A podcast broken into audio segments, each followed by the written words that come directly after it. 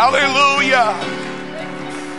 Oh, does that even excite anybody anymore? We shall see the King when he comes. The Bible said he will appear the second time for those who are looking for him. It may be a shock to some people.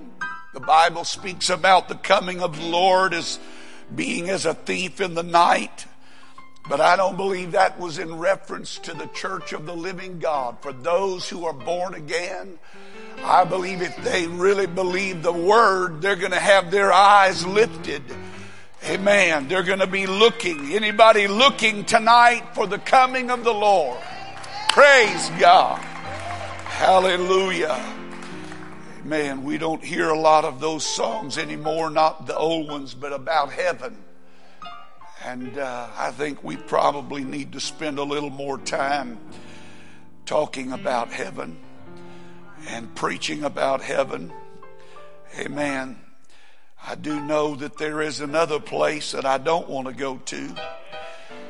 And if, if you've lived around the Gulf Coast any time and you've had to suffer through some of the heat, you ought to be really focused on going to the right place. This is nothing compared to what it's going to be like. Amen. Smile at somebody and say, I have the Holy Ghost tonight. Amen. I'm glad about that. Praise God. Man, I'd like to take you back to the Lord in, in prayer. We want to lift up Sister Sarah uh, Long. They have her at the hospital right now. And. Uh, don't know what the problem is, but uh, we certainly want to lift her up in our prayers and ask the Lord to be with her right now. I believe God's presence is there. So let's join together right now. In the name of Jesus, we ask for your healing touch tonight, Lord. We know that nothing takes you by surprise, Lord, so you are well aware of where we are and you know exactly what we are facing. And we are calling upon you tonight, God, to step into that room, lay your hand upon her body, and Lord, let your healing virtue flow into her very being right now. In the name of Jesus and by the authority that is in that name, we declare it to be so in Jesus' name. In Jesus' name, in Jesus' name. Praise God. Go with me to the book of First Peter, chapter 1. I love Wednesday night. I hope you do. I believe you do, or you wouldn't be here. Uh, it is one of those nights when we get to delve into the Word and go a little perhaps uh, deeper than we would uh, have time in other settings. And I am mindful of the time, but I believe the Lord's going to help us. First Peter chapter 1, verse 1. And Peter, an apostle of Jesus Christ, to the strangers scattered throughout Pontus, Galatia, Cappadocia, Asia, and Bithynia. Elect according to the foreknowledge of God the Father through sanctification of the Spirit unto obedience and sprinkling of the blood of Jesus Christ. Grace upon you and peace be multiplied. Blessed be the God and Father of our Lord Jesus Christ, which according to his abundant mercy hath begotten us again unto a lively hope by the resurrection of Jesus Christ from the dead. Anybody thankful for that lively? Praise God. To an inheritance. Everybody say an inheritance incorruptible, undefiled, and fades not away. Amen. You tell me one thing in this world that we live in that's not fading right now. You buy a car, it's not long until it's old and has to be replaced. You buy a washing machine, you buy clothes, doesn't matter what it is in this world. Everything that we have that's part of our life is decaying. But he said, I have given you an inheritance that's incorruptible. And not only is it incorruptible, it is undefiled. You can't dirty it. It's got this seal on it. And he said it fades not away. It just gets better and better and better. And he said it's reserved in heaven for you. That's why I want to make it. Who are kept by the power of God through faith unto salvation, ready to be revealed in the last time. Wherein you greatly rejoice, though now for a season, if need be, you are in heaviness through manifold temptations, troubles, trials. That is the trial of your faith being much more precious than of gold that perisheth, though it be tried with fire, that it might be found unto praise and honor and glory at the appearing of Jesus Christ, whom having not seen you love, in whom though now you see him not, yet believing, you receive with joy unspeakable and or you receive with joy. Let me go back and start. Whom having not seen you love, in whom though now you see him not, yet believing you rejoice with joy unspeakable and full of glory, receiving the end of your faith, even the salvation of your souls, of which salvation the prophets have inquired and searched diligently, who prophesied of the grace that should come unto you, searching what or what manner of time the Spirit of Christ which was in them did signify when it testified beforehand the sufferings of Christ and the glory that should follow. Unto whom it was revealed that not unto themselves, but unto us did they minister the things which are now reported unto you by them that have preached the gospel unto you with the Holy Ghost sent down from heaven, which things the angels desire to look into. Everybody say, Wherefore? Wherefore? Remember what it's there for. Wherefore? Gird up the loins of your mind and be sober and hope to the end for the grace that is to be brought unto you at the revelation of Jesus Christ. As obedient children, not fashioning yourselves according to the former lust in your ignorance, but as he which hath called you is holy, so be ye holy in all manner of conversation, because it is written, be ye holy, for I am holy. And if you call on the Father who without respect of persons judgeth according to every man's work, pass the time of your sojourning here in fear.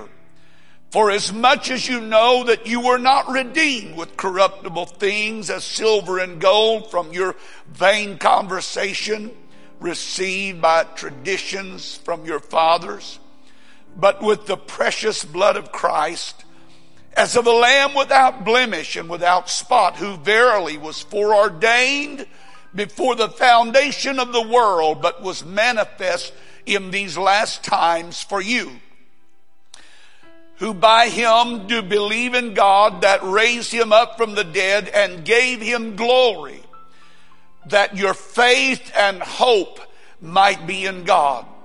Seeing you have purified your souls in obeying the truth through the Spirit unto unfeigned love of the brethren, See that you love one another with a pure heart fervently. Being born again. Everybody say born again. And oh God, let that happen to us afresh. Being born again. Not of corruptible seed, but of the incorrupt, but of incorruptible by the word of God, which liveth and abideth forever. What a powerful, pow- powerful passage of Scripture. I want to talk to you about words for the wise. You can be seated. Praise God. The book of First Peter is a book that ought to be of interest to all of us here tonight. Someone might ask the question, why? And I would say to you that the reason that it should have such supreme importance to us is because it was written to remind people who were living in desperate times what they must do to survive those tough times. And I'll talk more about that in a moment. The second and perhaps foremost reason that it should be of interest to us is because it is an epistle of hope. As a matter of fact, Peter was called by many the apostle of hope. The epistle abounds with words of comfort and courage, measured and fitted and tailored to help sustain these early Christians in their life of living for God and to help them maintain their hope. May I remind you tonight as a child of God that hope is something that we do not have to live without. And in this present hour, to me, that is so critically important. The world around me is without hope. Our politicians are without hope.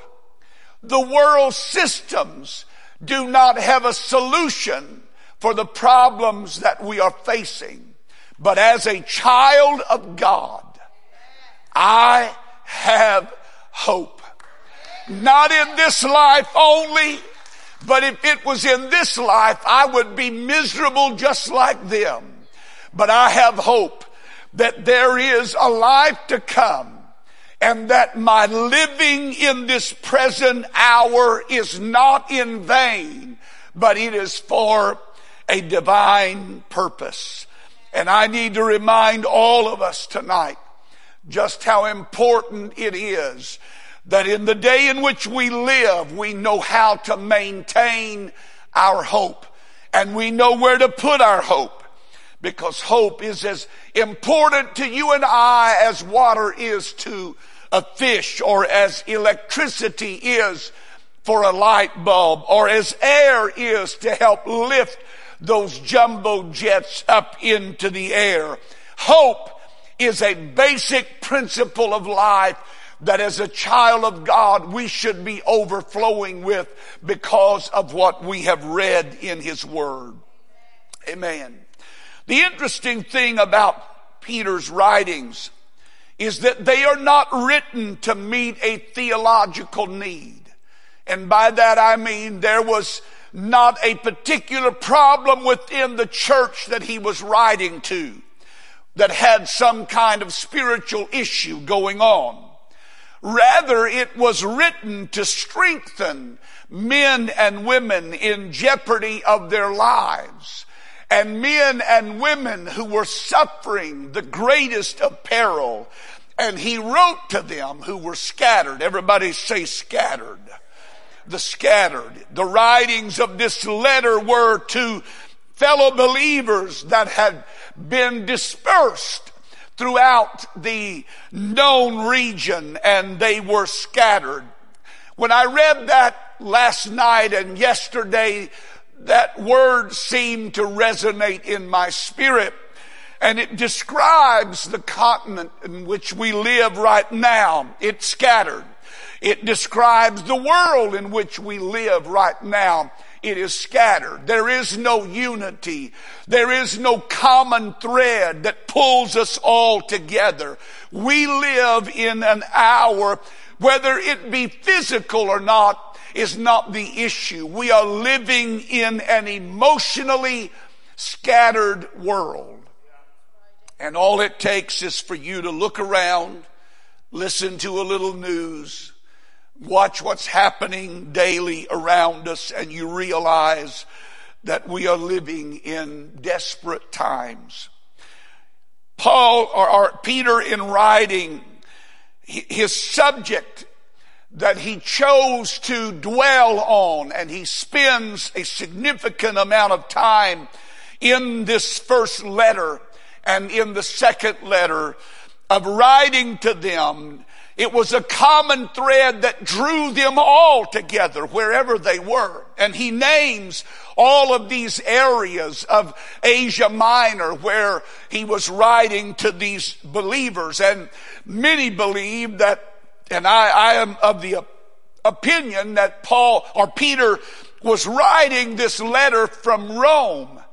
And uh, he was not far from his own death uh, and, and his crucifixion and that being upside down because he did not feel worthy. But he is writing at this desperate time and he's sending out this letter all over Asia Minor and the common thread that he uses to draw them all together was what they were all experiencing, and that was suffering. Everybody say suffering. He was writing to a hurting, suffering people. At least 15 times, Peter refers to their sufferings in these two books. He used eight different Greek words to describe their suffering. That tells me the depth to which these people who were believers just like you and I had been uh, taken in life. And it, rem- it reminds me that uh, their suffering, their suffering is symbolic of what you and I are going to be called on perhaps to endure as well.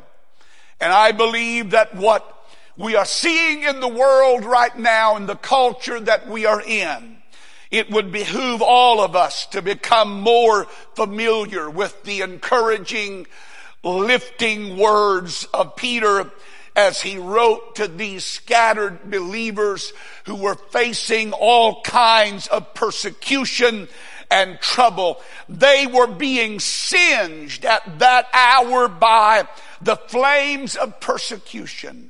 And he was riding in this day in which this persecution had broke out over all of Christendom. And it was inhumane what was happening. Many of, a lot of it had, had been started by Nero. And I don't know if any of you remember that name from history, but Nero was the ruler of Rome during this particular time of the New Testament church.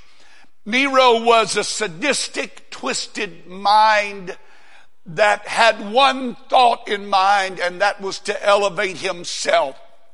Many historians say it was Nero's desire and plan to completely rebuild Rome and if he had opportunity, his influence would go even further than that. To rebuild it as a monument to his own skill and ingenuity. And that is what many believe was the root of where the trouble began for these New Testament believers. Many believe that Nero intentionally set Rome on fire. History records that even when people came and tried to put out the fires, men would reignite them. And Nero, removed from the city, looking down over the city, was amused at what he saw as that town burned. And so the populace uh, uh, of, of, the people began to look around and they realized that's, that's, that's one of Nero's men. That's another, that, that's Nero's work right there. And so they began to blame Nero for this intentional burning of their city. And in a way to deflect the guilt from himself, he pointed out a group of people that were already on the despised list, and that was the Christian. And he made them the point of his fury. And by redirecting their attention and by the perversion of the news and by the twisting of facts, Nero blamed the New Testament church and he blamed these early Christians because they were divisive. You know, they preached doctrines that divided families and they had these cultish, uh, uh, uh, uh, Uh, uh, events like the Lord's Supper and, and, and the love feast. And they took everything that the church did that was part of their being, who they were, their function as a church, and they twisted those things to make it look like something that it was not. And he turned the populace of the people against these early Christians, and he himself began to delight his own sadistic mind by torturing these early Christians. He would put them ablaze. He would set them ablaze and put them out in his gardens so that from his elevated view, he could look out and all of his garden would be lit up at night it was lit up by the bodies of these early New Testament believers. He would tie these animal skins around them and then he would set his ravenous dogs out against them and they would pursue them until they caught them and then they would tear them limb by limb. And Nero smiled and he applauded himself for being able to deflect the guilt of the burning to these innocent, godly people. That's what had just happened when Peter sat down to write this letter to the New Testament church. That is the setting. That's the background that you need to understand. And when Peter took up the pen, he didn't write about the woes of the church. He didn't write about the, how bad things were and they were getting worse. Whatever had happened to the New Testament church, it was his purpose and his ministry to try to lift their head up and remind them of who they were and remind them of what Nero could never take away from them. Nero may burn your body, but he cannot take your life. He cannot take your soul. Those things have been submitted and secured in my hand and he cannot take away those things. And so whatever the church did back then, it was perverted and twisted and misinterpreted so that they could pour out their vile anger and hatred toward them. And Peter's writing in that atmosphere. He's writing in this bleakest of circumstance, but this is what I love about when you read it. And I hope that you'll go home and with that knowledge of the background of First Peter and Second Peter, you'll read it again, understanding what's already gone on and what is yet to come because the, the, the, the ultimate fury that would be poured out on the New Testament believer had not come just yet. And when you listen to what Peter says, he does not try to pump them up with positive thinking. Instead, he endeavors to focus their attention on the things that mattered. And I believe that in the hour in which we live, it is critical, church, listen to me tonight. It is critical that as a New Testament church, we not lose sight of what really matters in this world. And I want to tell you, and I said it Sunday and I'm going to say it again. The closer we get to the coming of the Lord, the more that the haters of the church and the haters of the, uh, of the faith that we have in the Lord, they are going to come out of the woodwork and they're going to use any means available to them to disparage what you and I hold dear. Now listen to me. I don't want to spend all my time fighting that off. What I'd rather do is spend my time focused on what really matters. And what really matters is that God has me in His hand and there is nothing that man can do unto me that will last. Amen. Praise God. And so he lifted up their head. Instead of endeavoring to tell them what all was wrong, he said, I want to tell you what's right about your salvation. And he lifted up their head toward heavens and he said, Hey, let me remind you, this is what it's really about. It's not this, it's this. And I have, when, when I started looking at this portion of scripture and it's, it's kind of been one of those things that just evolved as I've considered the day in which we've lived, we're living in right now. I feel like that's perhaps the reason God has sent me here tonight.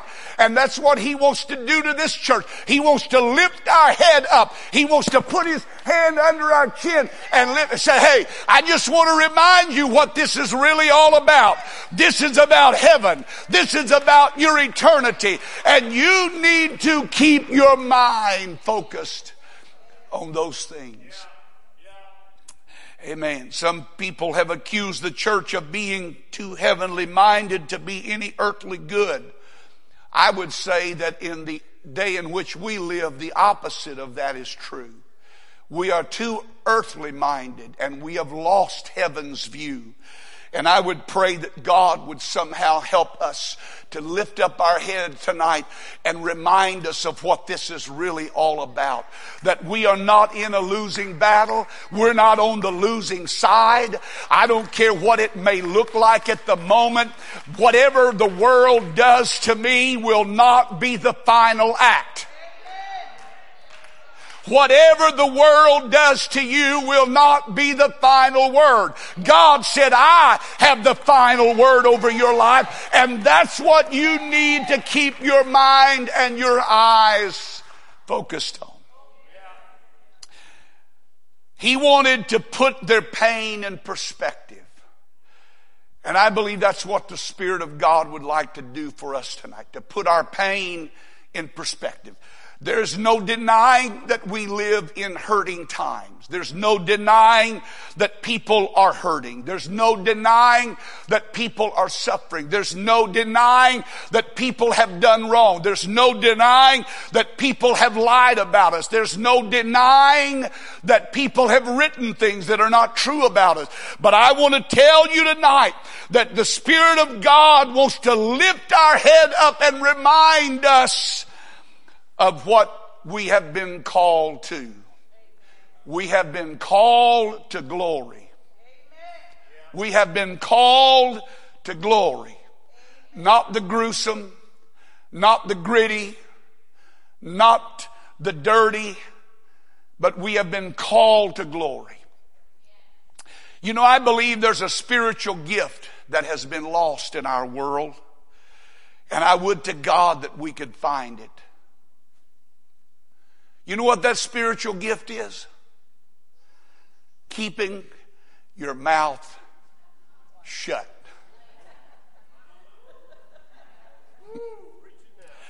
Can I preach a little bit? The world doesn't need to know my opinion about everything. I don't have to express an opinion about everything. I am shocked. I'm not, I, I, you know this. I'm not on Facebook, but I do get calls and I do hear what people post on Facebook and that kind of thing. And I'm not talking about what's going on with what I mentioned Sunday, but I'm just talking about other things that are going on in the church. I've never seen an hour when there's been a greater attack against the church undermining the confidence that people have in the church or in the ministry or in the work of God. And what's amazing to me is we're, we're, we're, we're making Madalyn O'Hair a prophet. Madalyn O'Hair said that Christians are the only species that she knew of that devoured their wounded.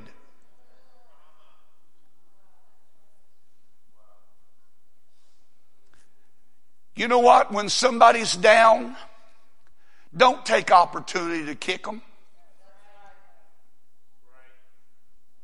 Just think about it. if this was you, what would you want somebody to do? Express their opinion about why you're where you are? Or put out a hand and help lift you back up on your feet? Which would we rather be? People who lift or people who tear down? And I am encouraging this church that we become more diligent about the things that we are so free to express. And what I'm seeing in this world and in the culture that we live in right now is an opportunity for somebody to grind an axe that they've had in their closet for 50 years or 20 years. And you know what? It's not axe grinding time, folks. It's heaven looking time. It's a reminder that there are some things that are more important than the pain that I'm going through right now. And that is keeping my perspective. You know, it's amazing what can happen when you and I lose perspective.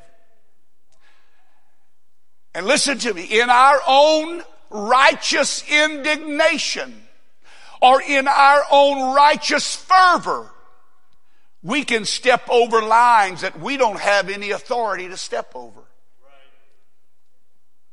That's why we should be most careful that we are guarded in all of the giving of our opinion. Amen. I want sometimes to just get on somebody else's Facebook page and put stupid, stupid, stupid, stupid, stupid. But my wife said you can't do that. And I'm not even supposed to use that word. But it's shocking at what happens in our culture. And so, but, but you know what? This is going on back then. They didn't have the internet. They didn't have Facebook and all that other kind of social media stuff to deal with, but they still had human nature. And this is one thing I've learned about human nature. It doesn't matter if it's the 1940s or 1842. Human nature is human nature.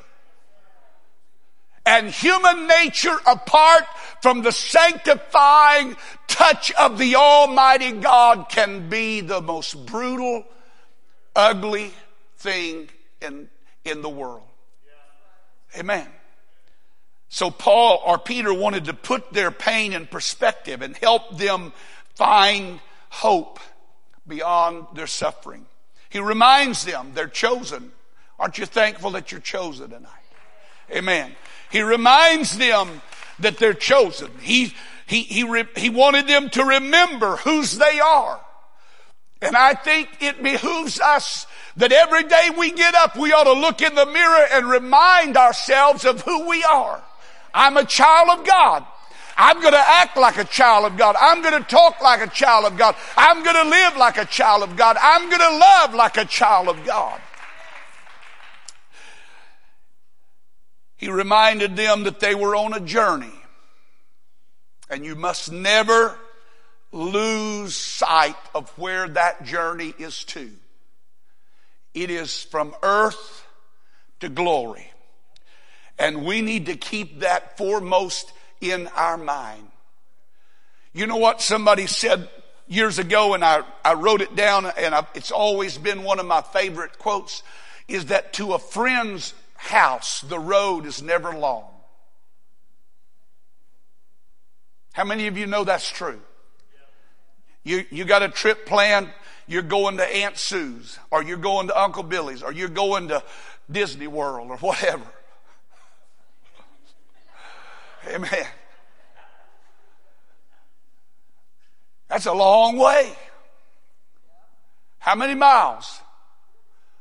Over a thousand miles? About 1,100, 1,200 miles? That's a long way, folks.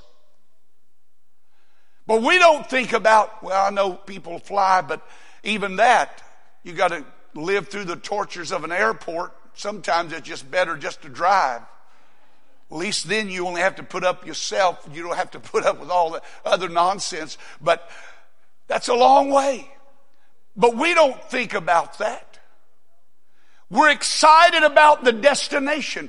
We're excited because of where we're going. We're pumped up because I'm going to Gatlinburg. I'm going to New York City. And it doesn't matter how long the trip is, we find a joy in knowing where we're going. And listen to me tonight, Greater Life Church. If we ever lose sight of that, this world can become a miserable place to live. He said, if you have hope in this life only, you are of all men most miserable. The journey that we're on tonight is taking us home. So the point that Peter was trying to make is, it, I'm not belittling what you're going through, but listen to me. It's going to be worth it. It's going to be worth it. The more difficult life becomes, the better heaven looks to me. Amen. Amen. I said the more difficult life becomes, the better heaven looks to me. He also reminded them that they were protected by the power of God. Now, that's an interesting term. It meant garrison. It spoke about a military surrounding a city and, and, and taking care of it. He, this is what he wanted us to, re, to remember that God's protection does not save us from troubles, but it keeps us in troubles. And sometimes that's where people get lost and confused because they thought, well, God, I didn't think, I, I thought you were going to say, you, I thought you were my protector. He, he said, I am your protector. I am your protector. You just walk right on through that fire and watch what happens. You go right on into that lion's den and see what happens. You just keep walking with me and it doesn't matter where those steps may take you as you go through this journey toward home. But wherever your steps take you, he said, I'm going to be there and I'm going to keep the fire from burning you. I'm going to keep the lion from eating you. I'm going to keep the trouble from devouring you. I got to hurry. Peter is testifying to the strength and power of your faith. When we remember this, we find purpose in the scattering and purpose in the suffering and purpose in the sadness of our life. No matter what happens to us in this life, it is not the final chapter. Amen. Hope is a wonderful gift, folks. And he, Peter talks about this several times in, in the first portion of this opening chapter. Three times he uses that word hope. It's a source of strength and courage in the face of life's harshest trials. Hope is the great characteristic of the New Testament church. And when we're trapped in a tunnel of misery, hope is what points to the light at the end of the tunnel. Right. Amen. Amen. When we are exhausted and troubled, hope is what gives us fresh energy to get up and go on. When we're discouraged, Hope is what lifts our spirit and said, hey, you're going to make it. When we lose our way and confusion blurs our destination, it is hope that keeps panic away and reminds us, hey, you're on your way to glory. You're on your way to glory. I didn't know going to glory would be this gory, but The way to the resurrection led through a crucifixion. We struggle with things that desire to cripple us, but hope helps us persevere through the pain of the moment. We fear the worst, but hope reminds us that God is still in control. Hope is what fuels my recovery when I stumble in life. It is hope that reminds me that I still have a future. And that future is secure with God. Hope is what gives me the patience to wait. Wait, wait. And it is the verdict of the moment that is not the final verdict, but His word says, well done, thou good and faithful servant. Enter into the joys of life. Praise God. When life hurts and our dreams fade, there is nothing that will help us like hope. And that's what Peter was trying to keep alive in that New Testament church was their hope. He was trying to remind them how vital it was and how powerful it was. And he reminded them that hope is not an option to you as a child of God. It is a necessity and it is essential to your survival and mine. And because we live in hope, we can endure. We can endure the struggles and all of the effort and the toil. When we endure, we endure because we know that it's leading us somewhere. It's not without purpose. You know, pain would be terrible if there was no purpose to the pain. A mother having childbirth pains. I don't know anything about that. I've never gave birth to a child, but I've watched my wife and I know that if there's anything that pushed her to the edge, childbirth pushed her to the head, she was telling me uh, very carefully that I was annoying her at that particular moment. Now, I'm not the only one that's been told that. Because I'd been through Lamaze class and I'd gone, I knew all about this. When this, when this pain hits you, go, and when that pain hits you, go, and here I am trying to be the good encourager that I wanted to be for my wife. And she looked at me and she said, would you please stop?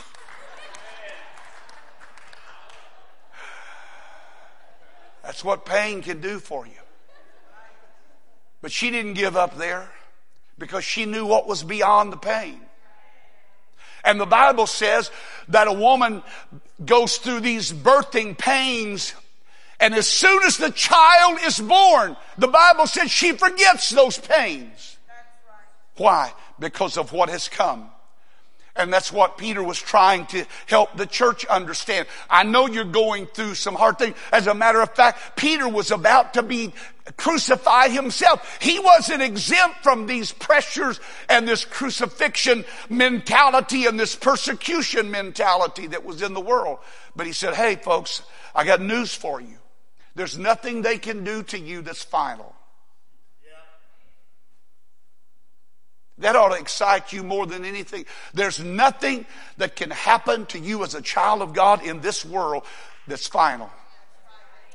There's going to be a resurrection. And when we endure, because we know that, we can keep going. Amen. Peter tells them why they can stand anything they may face. And he tells it very clearly. He said, you can stand anything because of what you're able to look forward to. He said, you can stand anything when you understand that every trial has a purpose. It's a test. And gold has to be tested to be proven that it's pure. And the fire is what tests it. He talks about the many colored flames of trials. The word is variegated that's used in the Greek and it means multicolored are coming from multiple places. These trials are multicolored. He said, however, there's only one other time that word variegated is used in scripture and it's used in relationship to grace.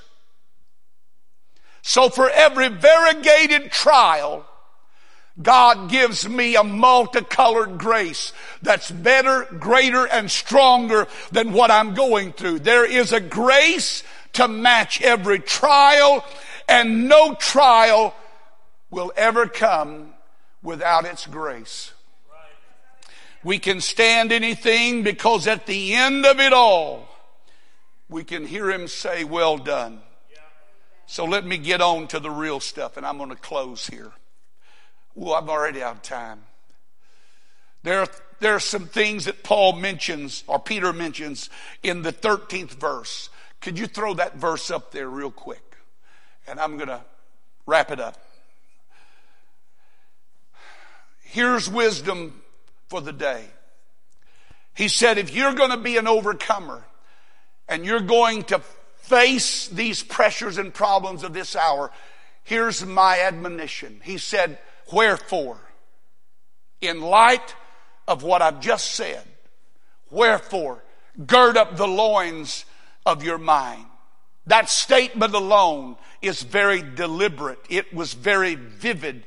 It indicated, uh, it, it was a word, I should say, that was connected to their understanding of the dress of that day. Men wore these long robes and they, they were very cumbersome if somebody had to move quickly.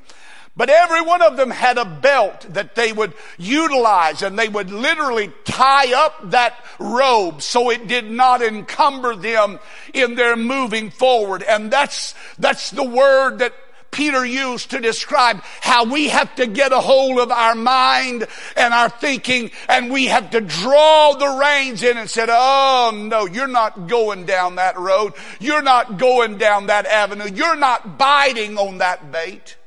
Do you understand that people are fishing? They put things out there to get a reaction.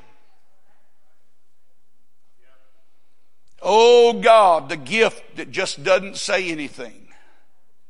Gird up the loins of your mind.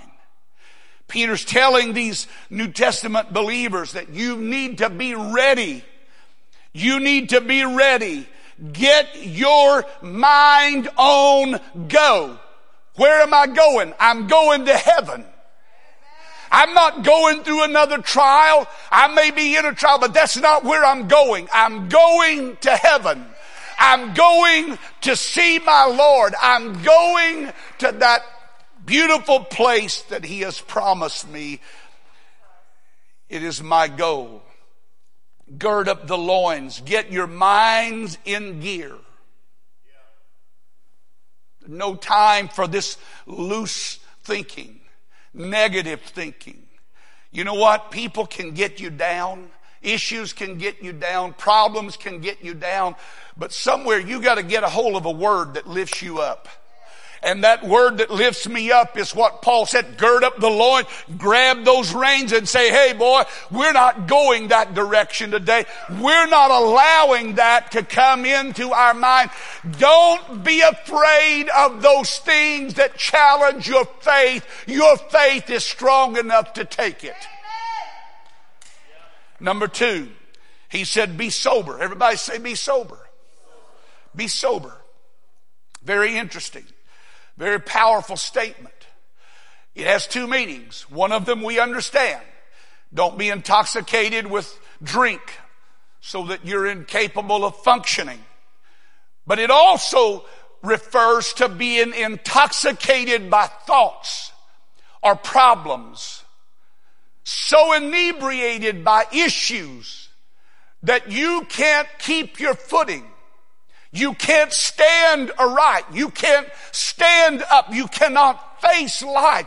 He said, you need to get a grip on your mind and draw those reins in. But he said, you also need to be sober, balanced in your judgment.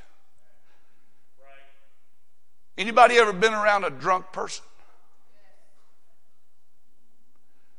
I don't know that I've ever been around anybody that talks more than a drunk.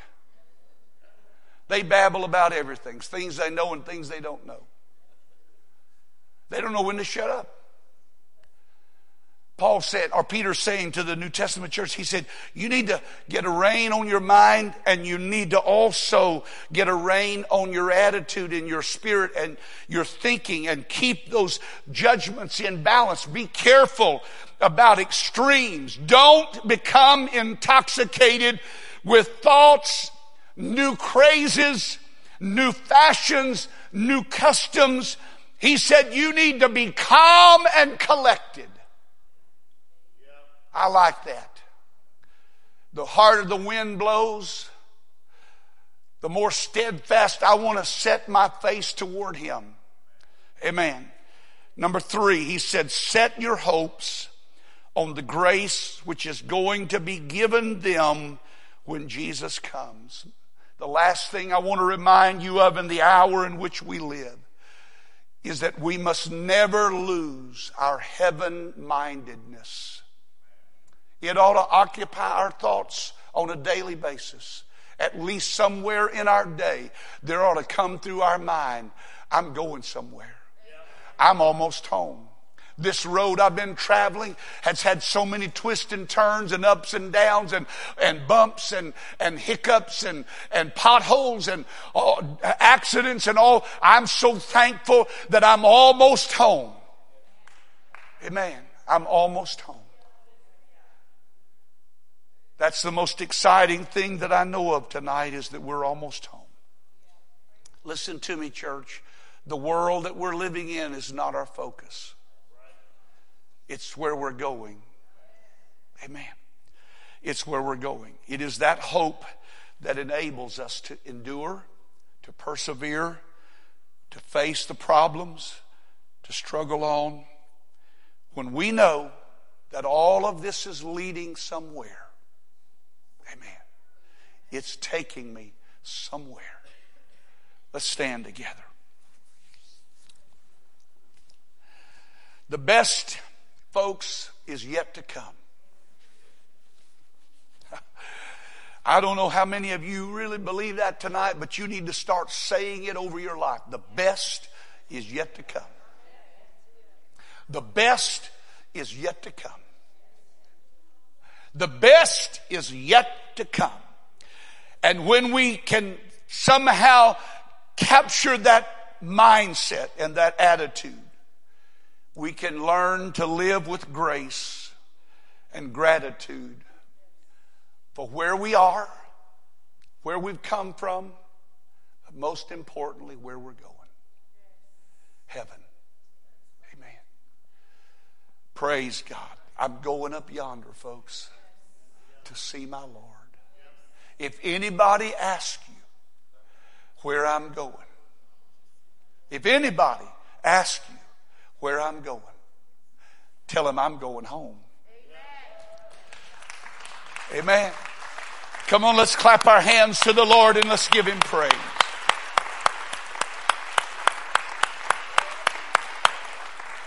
The old songwriter said, Build your hopes on things eternal hold to God's unchanging hand. Another songwriter said, I have hope when trouble comes my way. I have hope since Jesus came to stay. I have hope, oh yes, when things are not well with me.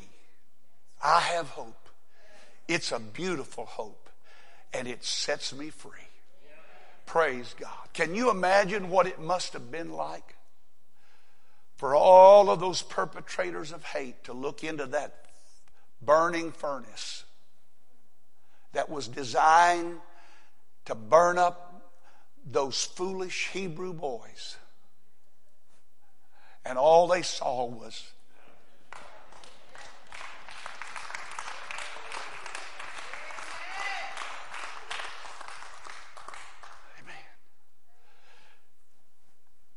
That's what your promise is. That the fire will not get to you. Amen.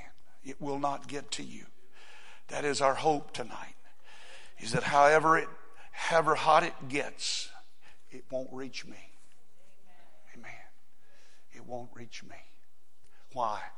Because God has a promise for me that this world is not my home and it's not my end. I'm just passing through. Amen. We need to get our heads back in a heavenly direction. We need to look up and realize that our redemption's drawing nigh. Look around you, yes, and look at the signs. They're prevalent everywhere. But when you get through looking around, don't forget to look up. That's the most important thing. Look up, for your redemption draweth nigh. Let's pray. Father, we love you tonight. Thank you for your presence and thank you, Lord, for your word. I know that I have been inadequate, Lord, tonight to express the word that I have felt in my heart, but I pray that you have taken the word and you have anointed it to our hearts and you will, Lord, remind us over and over and over in the next few days uh, that we are on our way to glory and we must not be distracted by the things that are happening around us and to us and in this moment. Lord, they will not have the final say. I'm thankful that you have the final say. And I'm going to rejoice in that. And I'm going to shout the victory. Amen. I'm going home, folks. I said, I'm going home. This world is not my home. I'm just a passing through. My treasures are laid up somewhere beyond the blue. The angels beckon me to heaven's open door, and I can't feel at home in this world anymore. Amen. Oh Lord, you know I have no friend like you. Amen. Aren't you thankful for a friend like Jesus? Let's clap our hands to him right now. Praise God. Hallelujah, hallelujah, hallelujah, hallelujah. Amen. God bless you tonight. Make sure you greet two or three. And if you don't know somebody, introduce yourself to them and welcome them to Greater Life Church. We'll look forward to seeing you this weekend. I would ask you to be in prayer for my, myself Friday, I have got to go in for another knee surgery. So please be prayerful. Y'all going to have a great weekend. And I know God's going to do great things here at Greater Life Church. Amen.